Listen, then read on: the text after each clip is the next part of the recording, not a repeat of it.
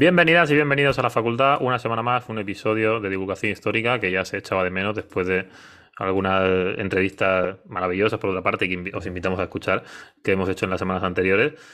Como siempre, pues saludar al compañero, lo primero. José Villo, ¿cómo estás? Hola, buenas David, hola a todos los que nos escuchan. Pues bien, deseando volver a hablar contigo en un episodio de divulgación, porque es verdad que las circunstancias últimamente pues nos están obligando a tener que posponer todo un poquito, nos cuesta encontrar espacio a los dos en común, pero bueno, hoy es el día, hoy tenemos episodio. No acompaña las circunstancias, también hay que decir que es por una buena causa, entonces bueno, estamos trabajando en otras cosas, pues en estos ratos siempre que podemos pues intentamos divulgar historia en este podcast y por otros medios. En este caso tenemos un tema muy interesante como es la transexualidad o el transgénero, podríamos decir, a lo largo de la historia. Luego hablaremos un poco de esos términos y sobre todo pues trataremos algunos ejemplos de esas personas, digamos, pues tanto que lucharon por conseguir esos derechos, sobre todo en los activistas de ese siglo XX, como de ejemplos anteriores que no se sentían identificados con su género de nacimiento y también pues se mostraron en contra de ello, ¿no? Van a ser ejemplos muy interesantes, pero primero vamos a empezar, ya sabéis que, bueno, comenzamos con dos secciones que ya llevamos a cabo la última vez, en el último episodio, pues uno sobre noticias que estén relacionadas con la historia que realizas tú, Villo, y yo luego hablo de alguna efeméride interesante. No sé cuántas noticias tiene hoy, creo que es solo una, pero que va a dar que hablar, ¿no? Una, pero sí, pero gorda. Porque además, bueno, se ha resuelto hace cuestión de pocas horas, de minutos, vamos.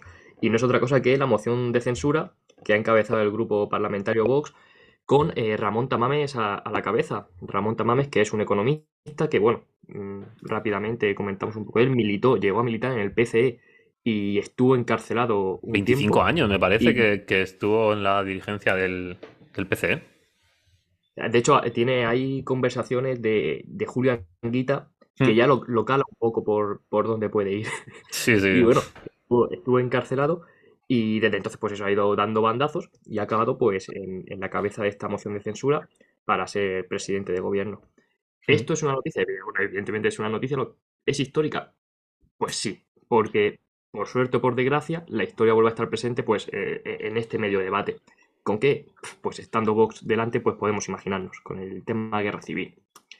Y bueno, yo pensaba que Ramón Tamames, economista, no se iba a meter mucho en este aspecto, pero ha soltado dos perlas. La primera perlita que me hace gracia, que es para referirse al tema del feminismo, que... Sí.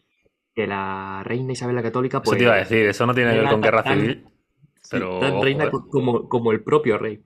Como si ella no fuese la propia reina de su reino de Castilla. Sí, pero además bueno, es que utiliza esta figura de Isabel la Católica un poco como para justificar que o intentando demostrar un poco como que las mujeres siempre han tenido importancia a lo largo de la historia, ¿no? Cosa que... Si quita Isabel la Católica y Isabel II y alguna reina o consorte más... Son espacios que evidentemente pues les han sido cerrados en la mayoría de ocasiones y sí, ejemplos que podemos contar con una mano pues son la excepción que llega a confirmar. Sí, y luego también que lo que siempre se habla es que las mujeres que al final señalamos como importantes a lo largo de la historia, por lo menos en la historia de España, al final son relevantes porque en cierta medida han adoptado el papel que a lo largo de la historia siempre se ha reservado al hombre. Es decir, que para tener cierta importancia a lo largo de la historia han tenido que adoptar el rol que normalmente adoptaba un hombre, ¿no? Es el ejemplo de Isabel la Católica, es el ejemplo de Cleopatra también. Y que no deja de ser la historia de los poderosos. En vez de un rey, una reina, pero se sigue obviando al 99% de la población, que no es 99,999 infinito, que no es rey ni reina. Correcto. Pero bueno... El caso, esto es solo una de las perlitas que se han oído, pero me quería centrar en un aspecto que nosotros ya tratamos aquí, que fue el de la memoria democrática. Tamames ha dicho que la memoria... No escucho el podcast de Tamames, ¿eh? No lo he escuchado. Ha dicho que la memoria democrática es mentira y que creará muchos problemas. Que la guerra civil comenzó en el 34 y que en ella se cometieron atrocidades por ambos bandos, tratando de limitarlas ahora con esta ley de memoria democrática solo a uno. Es decir, parece que si una persona que en principio no sabe nada de la guerra civil más allá de qué ocurrió, lo escucha hablar y parece que consistió en que media España se peleó con otra media España pues porque no se llevaban bien, no como si no hubiese habido de por medio un golpe de Estado de carácter fascista que tuvo que llevar a un gobierno democrático elegido en las urnas, cierto es, que en este caso no votaron las mujeres, por ejemplo, en estas elecciones municipales que llegaron a proclamar la República, pero bueno, votado por una parte de la población. No votaron en las primeras, en las del 31, claro. Efectivamente. A defenderse de personas que militares en su mayor... Bueno, sí, militares que encabezaron este golpe de Estado, a los que luego evidentemente se sumarían restos de población civil descontenta, pero bueno, como si se pelearon y fueron malos todos. Sí, luego dijo también que sobre el periodo, digamos, de Segunda República, no de Guerra Civil, dijo que no podemos tener una imagen angelical de esa Segunda República. A ver, yo es como todos, en el fondo, es cierto. Evidentemente. Claro, ese es el tema. O sea, a ver, quien no esté de acuerdo con Tamames en esa frase, claro, no ha estudiado mucho la Segunda República, ¿no? En lo que lleva al fin de la República, que en este caso claro. Es el golpe. Pero es que yo creo que aquí el tema sobre la Segunda República es que creo que tenemos un error de concepto. Son dos ideas distintas que tenemos que disociar. Que, en primer lugar, separar la idea... La República se asocia a la izquierda cuando por la propia Segunda República ese es el tema. Hubo el segundo bienio fue de derechas. Exactamente. Ese es el problema. Entiendo hoy en día que puede haber una república de derechas. Eso es justo lo que iba a decir. O sea, al final la república es un sistema de gobierno. Un sistema de gobierno en el que evidentemente no hay una monarquía, en el que hay un presidente de la república elegido pues, por el pueblo. Luego podemos hablar de qué tipo de sufragio es, ¿no? Pero en un principio democrático hay un presidente del gobierno y un consejo de ministros y un parlamento. La república es un sistema de gobierno y luego, pues evidentemente es verdad que sobre todo los primeros años o antes de la proclamación, pues siempre ha estado vinculado a movimientos de izquierda, socialismo, comunismo, anarquismo y otros muchos movimientos de izquierda. Pero el republicanismo no tiene que ser necesariamente, los partidos republicanos no tienen que ser necesariamente de izquierda. De hecho, todos lo sabemos, el segundo bienio de la República, llamémosle como queramos, el bienio negro, bienio derechista o radical cedista, estaba dirigido o estuvo, digamos, representado por el Partido Radical, que es difícil asignarle una ideología concreta, pero también por la CEDA, la Confederación Española de Derechas Autónomas, dirigida por Gil Robles. Por cierto, los que gobernaban en el momento en el que mencionó ayer Tamames de la Revolución de Octubre de Asturias del 34. En ese momento no estaba gobernando la izquierda en España, con lo cual son argumentos que se caen por su propio peso.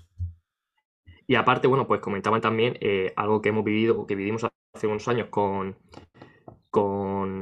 la exhumación de los restos del dictador y luego hace cosa de unos meses en Sevilla con Queipo de Llano, ¿era? Creo recordar. Correcto. Que porque hay que remover los restos. Es como si no hay que sacar a dictadores o a militares de espacios públicos porque no, es que es una actitud antidemocrática. Pero, claro. Pero bueno, el caso, que esta ha sido la noticia, la moción de censura, que ya se ha resuelto de manera insatisfactoria para aquellos que querían llevarla a cabo. Apenas creo que han sido 53 votos a favor, 90... Creo que es 52 de Vox y un exdiputado de Ciudadanos. Ciudadanos, sí. Luego 90 y tantos de abstención, que han sido principalmente, o no sé si todos, del PP. Y en contra, pues unos 200 votos así, una barbaridad. Por cierto, me ha gustado mucho la intervención que ha hecho Ana Oramas, de Canarias en los 2 minutos de respuesta que ha tenido. Y con esto ya pues te doy paso a la efeméride. Hay una mosca por ahí, Billo. Una abeja. Una abeja, vale, es que estoy escuchando un insecto ahí por el micro. Vale. Nada, vamos a pasar a la efeméride. Yo voy a intentar ser lo más breve posible. Era un poco traer la curiosidad, pero vamos a, sobre todo, a ser breve para pasar al tema principal, que creo que es el que más nos interesa. Yo traía la efeméride de 1895, un 22 de marzo, precisamente el día de hoy. Podemos recordar que pues la primera, digamos, proyección cinematográfica. Entonces, esto es un poco que puede llevar a la duda, porque normalmente la primera exposición, digamos, de una proyección cinematográfica que llevan a cabo los hermanos Lumière, que todos conocemos como los padres del cine, luego podemos discutir eso con Edison o con otros inventores de aparatos, digamos, en vista o que ayudan a la proyección cinematográfica, pero en teoría la primera proyección pública fue el 28 de diciembre de ese año, de 1895. ¿Cuál es el tema? ¿Y por qué también lo podemos recordar el 22 de marzo? Porque es cuando se realiza la primera... claro, la primera función pública es el 28 de diciembre, pero la primera proyección... se hace en una sociedad, digamos, para la industria nacional en París, el 22 de marzo de este año de 1895, donde se muestra la conocida película, proyección, como queramos llamarlo, de la salida de los obreros de la fábrica Lumière. Entonces, pues nada, era traer un poco esa curiosidad. Invitamos a todo el mundo a que vea el clip, podríamos llamar hoy día, o la película, porque son unos pocos segundos, me parece que ni siquiera llega a un minuto, se encuentra en YouTube rápidamente. Entonces nada, pues todo el mundo que le interesa la historia del cine, bueno, a los que le interesa evidentemente ya habrán visto el corte, y si le interesan pues otras películas también de los hermanos Lumière, pues escena infantil, Los peces rojos, la llegada del tren también es muy importante, el regimiento, etcétera, etcétera. Entonces, hace poco se celebraron los Oscars, pensamos incluso en algún momento hacer algún episodio de cine, esperemos traerlo pronto con otros invitados, que ya hablaremos de eso, pero nada, pues recordar hoy ese 22 de marzo del 1895 como la primera proyección cinematográfica por los hermanos Auguste y Luis Lumière en París. Pues hay que dar efeméride y pasamos ya al tema de hoy, ¿no? Uh-huh. Sí, hoy vamos a hablar de transexualidad, de transgénero. Lo primero quizás sería hablar un poco de esos dos términos. Es cierto que transexual, al final, el concepto, digamos, la definición, pues se refiere a una persona que mediante tratamiento hormonal o intervención quirúrgica adquiere los caracteres sexuales del sexo opuesto al de su nacimiento, ¿no? Esa sería una de las definiciones para transexual. Y transgénero es más breve y se refiere a la persona que no se siente identificada con su sexo anatómico, ¿no? También de nacimiento. Entonces, es un poco polémico esto. Sí, pero son definiciones que aunque tengan matices que podamos tratar, no somos tampoco médicos, no vamos a entrar en cuestiones biológicas, más allá. No. En el fondo hay que decir que en la actualidad pues tampoco es que se haya no se hace una división entre transgénero o transexual, puesto que la cuestión se basa en la asignación de un género Correcto. Que no va acorde a la autopercepción que tiene la persona, es decir, que no se siente identificado con el género con el que ha nacido, con el sexo género. Sí, al final, no sé tu percepción, pero yo creo que cada vez más nos referimos a una persona por el género, ¿no? Que ella misma se asigna, ¿no? Más allá del sexo anatómico o no, o quirúrgico, como quieran llamarlo, que tenga esa persona. Entonces, yo creo que lo correcto a día de hoy sería usar la palabra transgénero, más que transexual, a no ser que queramos dejar explícito que es una persona que ha habido una cirugía o una hormonación, etcétera. Pero creo que tampoco es necesario. Con hablar del género de esa persona me parece suficiente, ¿no? Entendemos todos hablando de transgénero. Claro, correcto. Y al final creo que es lo que hay que reivindicar también. Por supuesto, los derechos de las personas transexuales que quieran y que, por supuesto, que sea accesible esa cirugía, etcétera. Pero la figura, creo yo, que más hay que reivindicar es de las personas transgénero. Entonces, hoy vamos a hablar sobre todo de personas transgénero, porque es verdad que ese término de transexual, si hablamos de cirugía, la primera cirugía de cambio de sexo no fue hasta 1930, y luego vas a comentar tú el caso de Lili Elbe. Pero entonces, para casos anteriores que se recojan en la historia, tendríamos que hablar de personas transgénero. Si te parece, podemos empezar, mencionar lo primero que, por supuesto, en la sociedad a día de hoy, hablar solo de dos géneros no tendría ningún sentido, ¿no? En el mundo, digamos, occidental, por llamarlo de alguna manera, eso cada vez más está más integrado, pero pues lo cierto es que ya algunas sociedades anteriores, pues, digamos que conservaban más de dos géneros, ¿no? A lo largo de su historia. Los Shaniz en Omán, muchos grupos, los Ijiras, los Koti, los Panti en India, los Mau en Polinesia, y en Australia, los Arombay en Madagascar, los Nahuikis en México, los Paleiros en Timor, pues otros grupos en Panamá, incluso en Europa también, las Vírgenes Juradas o los Burnesa de Albania, ¿no? Quien le interese más sobre el tema, pues puede leer un artículo de Águeda Gómez, doctora en Sociología y profesora de la Universidad de Vigo, que habla sobre esas sociedades que a lo largo de la historia pues han, digamos, manifestado más de dos géneros, ¿no? En su cultura. De hecho, más de dos géneros no me refiero solo a tres, sino que hay culturas pues incluso de más de 10 o más de 20 géneros. ¿Te acuerdas tú de un artículo que leímos de...? Me acuerdo, en la carrera, no recuerdo, sé que era por Latinoamérica, no recuerdo exactamente el nombre del espacio geográfico, en Bolivia, quiero recordar que era, y era bastante curioso porque adoptaban géneros en momentos puntuales. Es decir, sí. Si por ejemplo tú vas a una asamblea y te sentabas a la izquierda, adoptabas el género masculino. Por ejemplo, si te sentabas a la derecha, adoptabas el género femenino. Si te quedabas en el centro, pues un tercero, no sé. Pero era desde luego curioso porque es algo que es verdad que nosotros pues no nos hemos criado con esa... Ese es el ejemplo, la máxima expresión de entender, digamos, el género como una concepción cultural. Eso es. ¿No? Que de hecho pues sea totalmente móvil dependiendo en el momento en el que te encuentres, dependiendo también el cargo que ocupes en tu tribu, las funciones que realices dentro de la tribu, etcétera, ¿no? Entonces, hablando de tribus precisamente, mira, tenemos pocos ejemplos en la prehistoria porque, claro, hablar de sexo en la prehistoria es fácil, ¿no? Bueno, fácil, dentro de lo que cabe para la antropología forense puede ser sencillo determinar el sexo, ¿no? Si lo hallazgo, digamos, los restos se conservan bien. Pero claro, hablar de género es complicado. Sin embargo, Camila Remisova, que es una arqueóloga de la Sociedad de Arqueología de República Checa, tiene un artículo muy interesante en el que habla de ciertos chamanes paleolíticos a través de algunos hallazgos arqueológicos en Siberia, fíjate, hace pues 9.000 años, ¿no? Perdón, 9.000 años antes de Cristo. Y dice que estos chamanes tenían que adoptar... Esto se parece mucho con lo que hemos hablado ahora del caso de esta tribu de Latinoamérica. Los chamanes tenían que adoptar la identidad sexual contraria a la que se consideraban ellos mismos de nacimiento para realizar, digamos, bien su cometido como chamán, ¿no? Independientemente de si fueran hombres o si fueran mujeres, tenían que adoptar el género contrario, ¿no? Entonces, al final, esa era una consideración pues que mantenían para toda la vida. Incluso, después de la muerte, pues se le enterraban con ajuares que, en principio, no eran, digamos, los que se solían usar para su género, como se ha demostrado en el resto de estas sociedades o de estas tribus, pero a estos chamanes se le otorgaban, pues, esos objetos o esos ajuares correspondientes al género, digamos, contrario al de su nacimiento. Entonces, un caso muy, muy particular.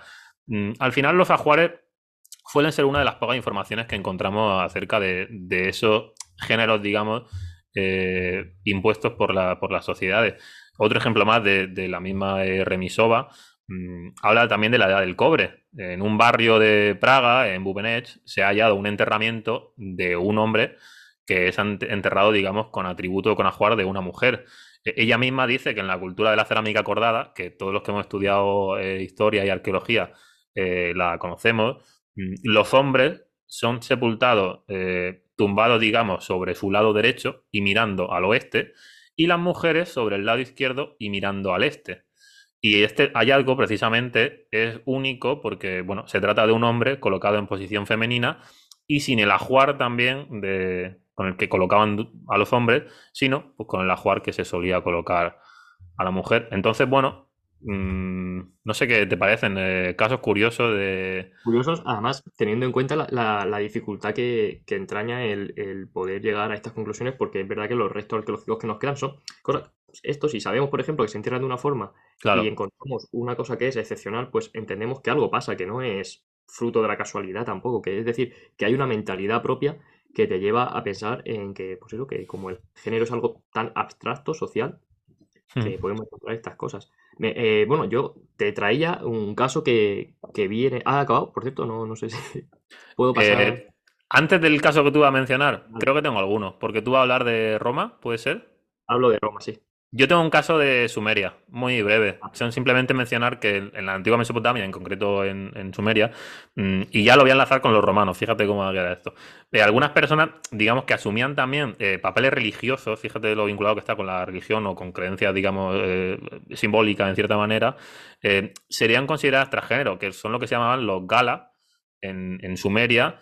Luego, en otra etapa, digamos, de Mesopotamia, se llamaban los Kugarru o los Asinu, en la antigua Acadia, y no eran otra cosa que sacerdotes de la diosa Istar. La diosa Istar, ya sabemos que era una de las diosas vinculadas a esa fertilidad o fecundidad, o como le queramos llamar, una de esas diosas madres que a su vez era una figura que ya venía del Neolítico. Y al final, pues eran hombres que se vestían de mujer, y bueno, convencidos incluso de que esa diosa Istar podía cambiarles el sexo. Esa palabra, los galas, luego, de hecho, derivaron en la antigua Grecia y la antigua Roma a los gali. Los gali también eran sacerdotes, en este caso eunucos, que también es una figura interesante a la hora de estudiar las personas transgénero y transexuales, que vestían también ropa femenina y rendían culto a la diosa Cibeles, Claro, Cibeles, sabemos que es una de las diosas que provenía a su vez de otra deidad mesopotámica, y era una diosa, por cierto, Cibeles, intersexual. Según cuenta Pausanias, tenía a la vez pene y vagina. Esto no sé si lo sabía. Ni idea, no tenía ni idea. Entonces, por eso digo que, fíjate que esos Gali romanos, pues, por separar un poco esa figura transgénero en la historia de Roma. ¿Y tú creo que tienes un caso concreto de un emperador, de hecho? Eso es. Lo recoge el National Geographic. De hecho, es el caso de Heliogábalo, emperador romano de inicios del siglo III después de Cristo, que nació varón, pero adoptó vestimentas femeninas y pidió que se refiriesen a él en femenino. Heliogábalo emperatriz, te digo. Efectivamente. Claro. Bueno, es un caso también paradigmático, porque luego es uno de los emperadores que ha sufrido damnatio memoriae, que se le ha intentado, pues, borrar de la historia. Entonces, claro, se abre también la veda, la posibilidad de si es por esto, es si porque fue rechazado y estigmatizado, acabará, por cierto, siendo asesinado y arrojado al río Tíber con apenas 18 años. Entonces, claro, no sabemos si fue el ser transgénero en este caso lo que llevó a su muerte, porque además es que es un personaje rodeado de excentricidades, tipo, por ejemplo, el culto desmesurado al sol invicto, o pasar de cualquier tabú sexual, en el fondo, pues, de disfrutar también de la vida la muchacha. Lo tachaban de homosexual. Sí, de hecho se casó, me parece, con un esclavo suyo, sí. Con Hierocles, que era un esclavo, y con Zótico, que era un atleta griego. En el fondo, pues, una persona que disfrutaba de su sexualidad. Aunque, bueno, autores como Edward Gibbon dicen de él que se abandonó a los placeres más mundanos y a una puya sin control.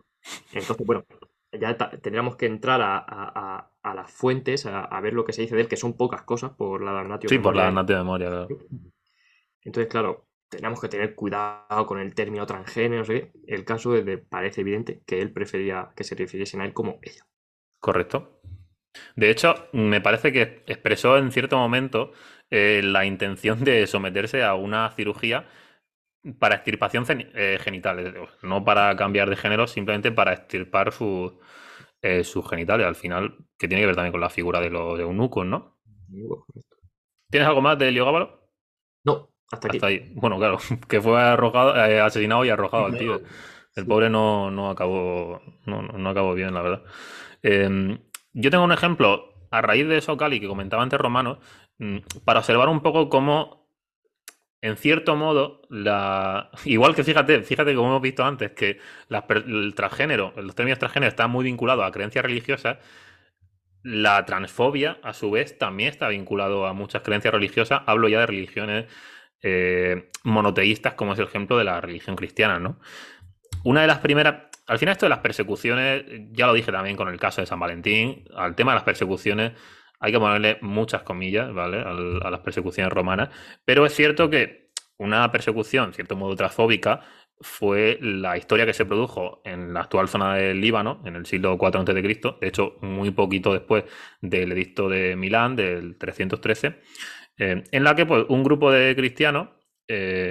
persiguieron, en este caso no eran los romanos los que perseguían a los cristianos, sino que eran los cristianos. Eran los cristianos los que iban detrás. Sí. Los que persiguieron a los Gali, que ya hemos dicho antes, que eran esos sacerdotes o sacerdotisas, como queremos llamarlo, de un templo de Venus, considerado una herencia del paganismo, porque, claro, al final aquí podemos entrar a debate de si los perseguían por cuestiones puramente transfóbicas o... Como parece ser también que, evidentemente, pues las cuestiones de intentar acabar con una religión y costumbre pagana, pues podían estar detrás, digamos, de esa intención o de esas persecuciones.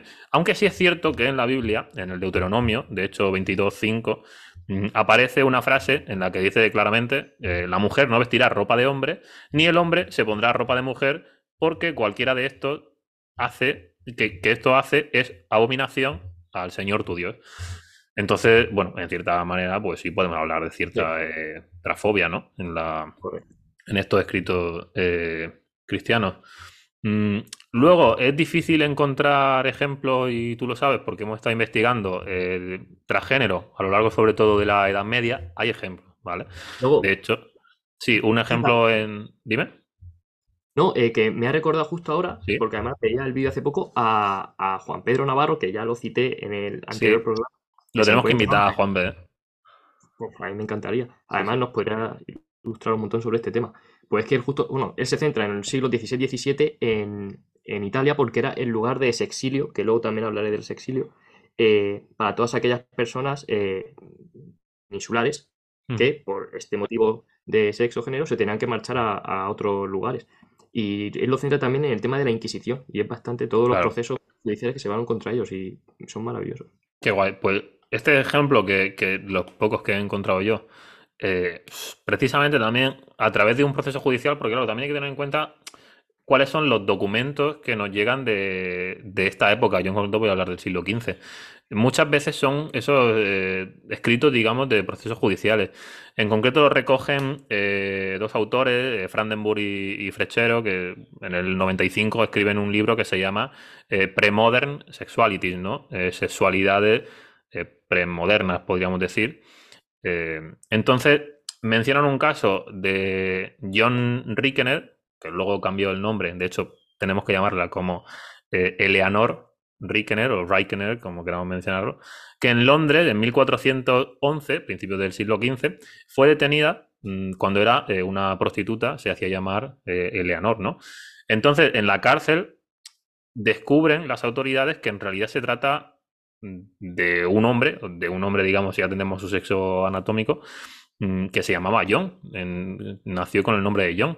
Entonces, en su declaración, Eleanor confesó sentirse mujer, que había ejercido la prostitución siempre de forma pasiva y había desempeñado varios trabajos, incluso que se consideraban femeninos en la época, bordadora, camarera, que eran trabajos que en su momento no desarrollaban hombres, ¿no? E incluso pues había estado casada con un hombre varios años. La duda ahora, claro, la pregunta era, imagino que el hombre sabía que tenía atributos sexuales masculinos y estuvo casada con ella. Ahí queda la duda, ¿no? Pero bueno, durante el juicio incluso se menciona en los escritos que vistió ut cum muliere, si lo traducimos del latín, quiere decir como una mujer, ¿no?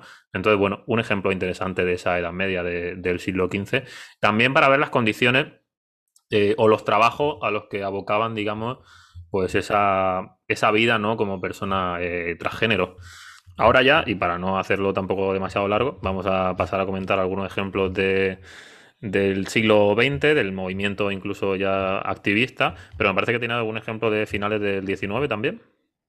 Sí, y además es un caso contrario al que acabas de comentar, es una transición al contrario. Es el caso de Albert Cassier, nacido en Irlanda, pero que emigró pronto a Estados Unidos, donde pudo empezar así una nueva vida. Pudo enrolarse en el ejército y participar en más de 40 batallas durante la Guerra de Secesión, y vivió pues hasta prácticamente inicios de la Primera Guerra Mundial, hasta 1915, de forma secreta, eso sí, bajo lo que él consideraba su verdadera identidad, es decir, este personaje masculino. Pudo votar en elecciones, tener una pensión como veterano de guerra, es decir, llevó una vida aparentemente normal y en este caso, bueno, también contó con la complicidad de varios de sus compañeros que, llegado cierto punto, se dieron cuenta de cuál era su, podríamos decir, sexo de nacimiento y lo llevaron con total normalidad, es decir, por supuesto, con un compañero más. Es bonito porque en su lápida se lee el nombre de Albert Cassier, que fue el que él adoptó en esta transición, sí, junto a un mensaje que pone nacido Jenny Hodges. Es decir, es un caso también bonito, en este caso satisfactorio, podríamos decir, para la persona, sí, puesto que vivió su vida tranquilamente. Y un caso también muy paradigmático y que mucha gente conocerá es el de Lili Elbe. Quien quizás nuestra anterior invitada al podcast, La heredad de Lilith, la conozca, puesto que fue una artista, también su pareja sí, fue artista, y fue, como comentabas al principio, una de estas primeras personas en someterse a un cambio de sexo, que, bueno, fallecerá en una operación que consistía en un trasplante de útero. Es decir, estamos hablando también de inicios del siglo XX. Sí, en 1930 me parece que cuando se realiza la cirugía de cambio de sexo. Y su historia pues es muy interesante. Nació con el nombre de Einar Magnus Wegener y contrajo matrimonio con la también artista Gerda Wegener. Y bueno, es curioso porque descubrió... Probablemente no se pronuncia así, pero me ha gustado. Wegener, no sé la verdad. Los idiomas y yo no llamo. Sí, sí, está bien así. Bueno, es que seguro que Lili Elbe tampoco se pronuncia así, pero nosotros lo estamos... Bueno, lo dejamos. Además es un nombre danés, como sí. Bueno, luego diré una cosa al final. Uh-huh. Descubrió su auténtica persona mientras sustituía a la modelo de su mujer Gerda.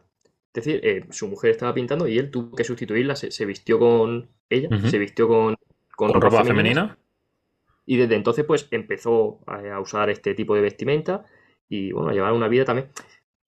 No, el caso es un poco también... no llevó muy buena vida y tampoco fue muy larga la vida. Es un caso que se internacionalizó también. De hecho, el propio de Dinamarca anuló su matrimonio en ese mismo año que comentabas, en 1930. ¿Ah, sí? Si bien Lili consiguió, por ejemplo, legalmente el cambio de nombre. Es verdad que en este caso, por ejemplo, rompió la relación que tenía con Gerda, con la que era su mujer. Uh-huh. También, por ejemplo, dejó de pintar, puesto que esto era algo que le recordaba a una vida que tampoco era completamente suya. Si a alguien le suena esta historia, es completamente normal, porque David Ebershoff, que tampoco se pronuncia así seguramente su apellido, la recoge en su libro La chica danesa, de Dennis Guerra, que fue llevada al cine también y protagonizada por Eddie Redmayne, que en este caso creo que sí se pronuncia así, que es quien hace el papel de Lili, Eddie Redmayne, que es también quien... por ejemplo, era una asociación que no había pensado... O sea, yo he visto esa película, no había caído en esa... Es el actor de estas nuevas de Harry Potter. Sí, sí, no, y la película es fantástica, la chica danesa, sí. Sí, muy buena película. Pues cuenta su historia, o sea que... Más que interesante. De hecho, bueno, el fallecimiento se produce por este trasplante de útero al que se sometió, porque con su nueva pareja tenían la intención de procrear. Es decir, ella quería ser madre. Lo que pasa es, pues, por complicaciones médicas acabó falleciendo. Pero bueno, la película más que interesante también para quien quiera conocer más de su historia. Sí, sí, muy recomendable la película. Este caso que es muy paradigmático, desde luego. Luego vamos a terminar, si te parece, mencionando... Bueno, luego vamos a mencionar algo de cómo está la situación en la actualidad, sobre todo algo de legislación muy breve.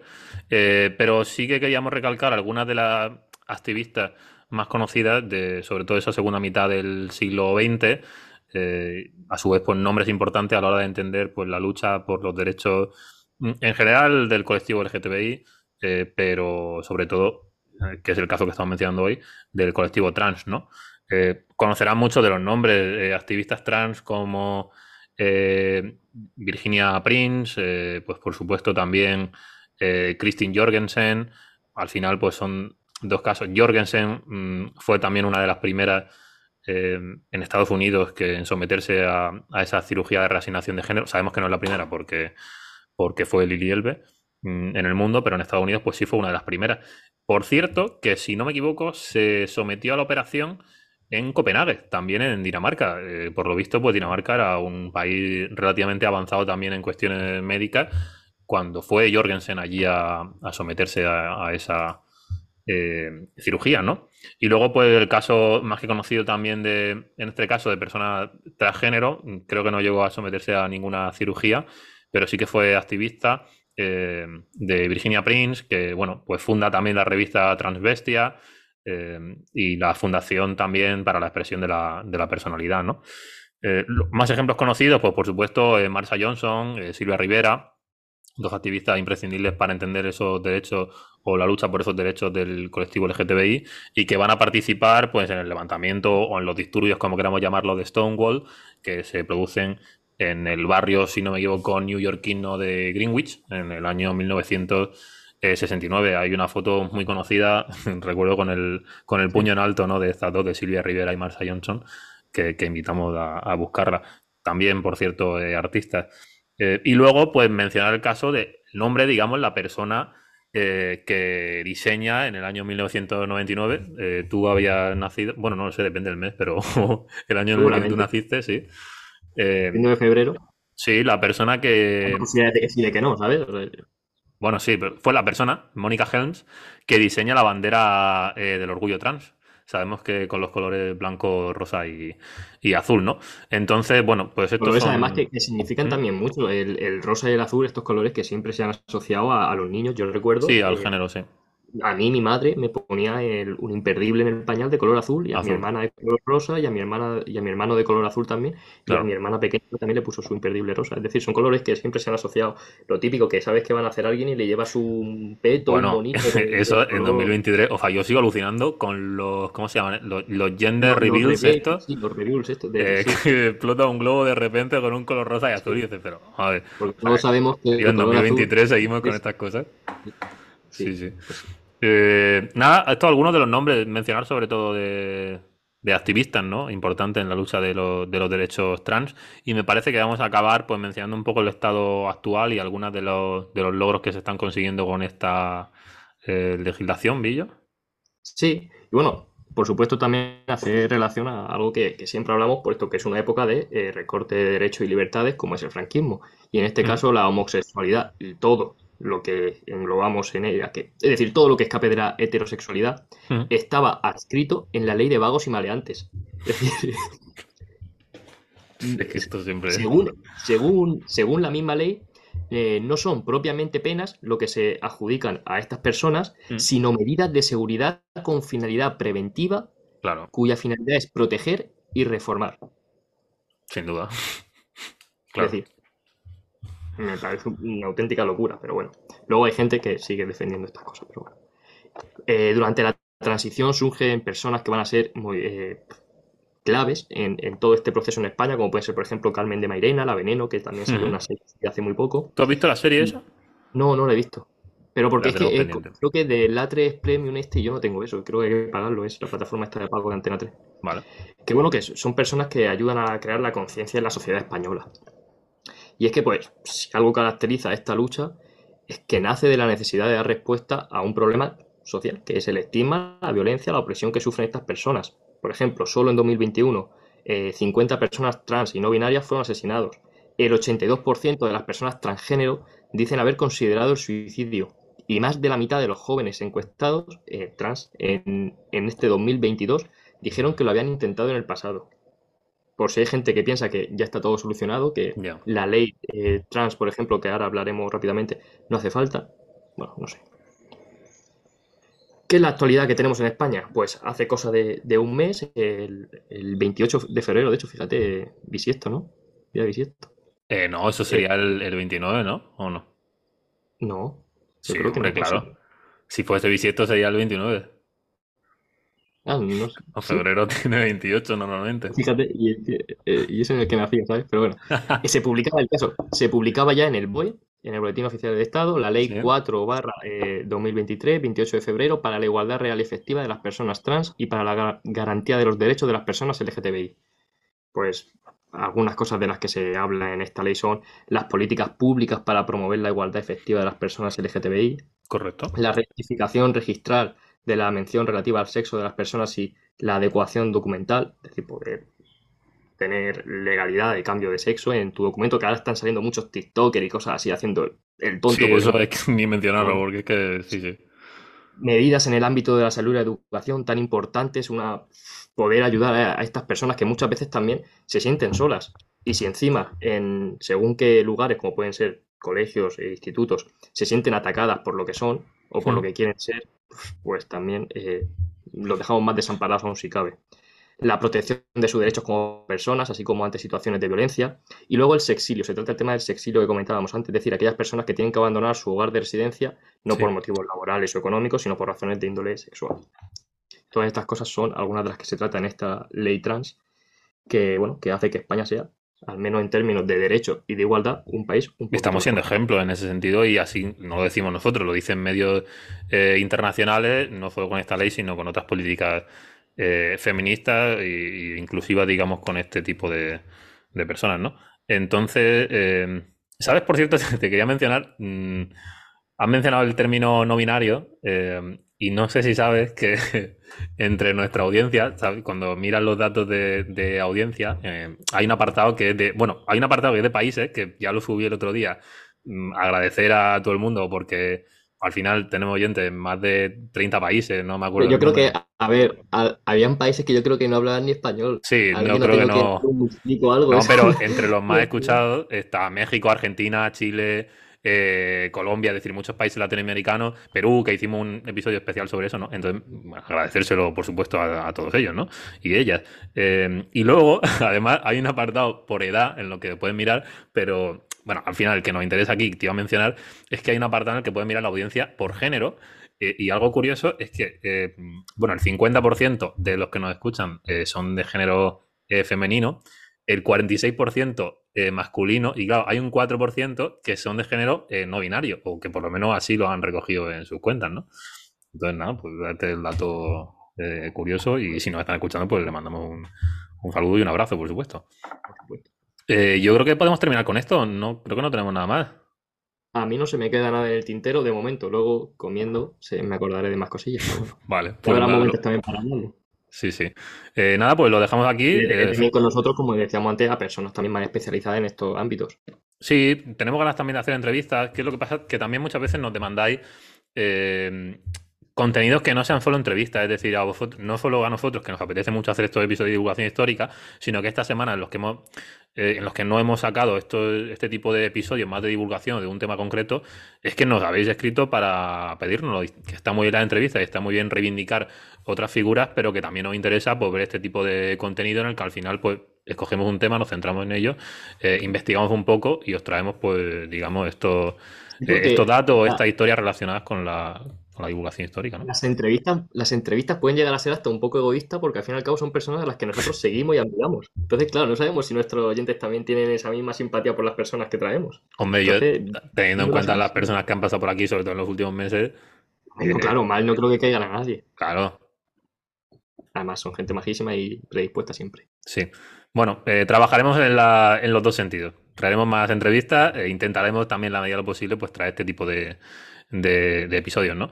Entonces, nada, Villo, si te parece lo dejamos aquí, hablamos algún tema para la semana que viene, ya veremos si entrevista o episodio, pero vamos a trabajar por tener también algo la semana que viene y mientras, pues os invitamos a escuchar los episodios anteriores, la entrevista con María, con la heredera Lilith, ¿cuál fuimos antes también? Bueno, entrevista a Paul Preston, en fin, o sea, hay un contenido que quien no haya visto esas entrevistas y estos episodios, por favor que vayan a escuchar los que tengan pendiente. No sé cuándo se hace el año del podcast, sí. Pero desde luego que hay... El 1 de junio. El 1 de junio. Como 25 episodios, bueno, a lo mejor 25 son muchos, pero 20 entre entrevistas y charlas entre nosotros, yo creo que sí. Entre entrevistas y charlas, más de 20. Y más de 25, creo yo. Pues mira, sí, sí. Hay horas de... Hay horas para los que se acaban de incorporar al podcast, tienen horas de escucha, ¿no? Nada, lo dejamos aquí, mandamos un abrazo a todos, feliz semana y nos vemos la semana que viene. Hasta luego.